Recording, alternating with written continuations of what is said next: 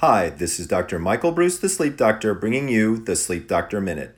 Today's topic how to pick a pillow based on your sleeping position.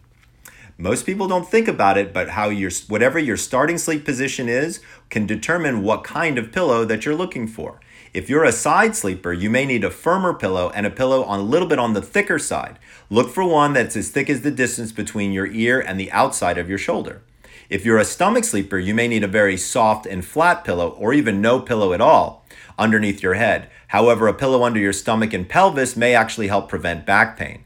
If you're a back sleeper, you may need a flatter pillow to keep your head and neck in alignment. Back sleepers want a softer pillow, but if you have neck pain and you sleep on your back, look for a pillow that provides additional support while maintaining the softness that's comfortable for you.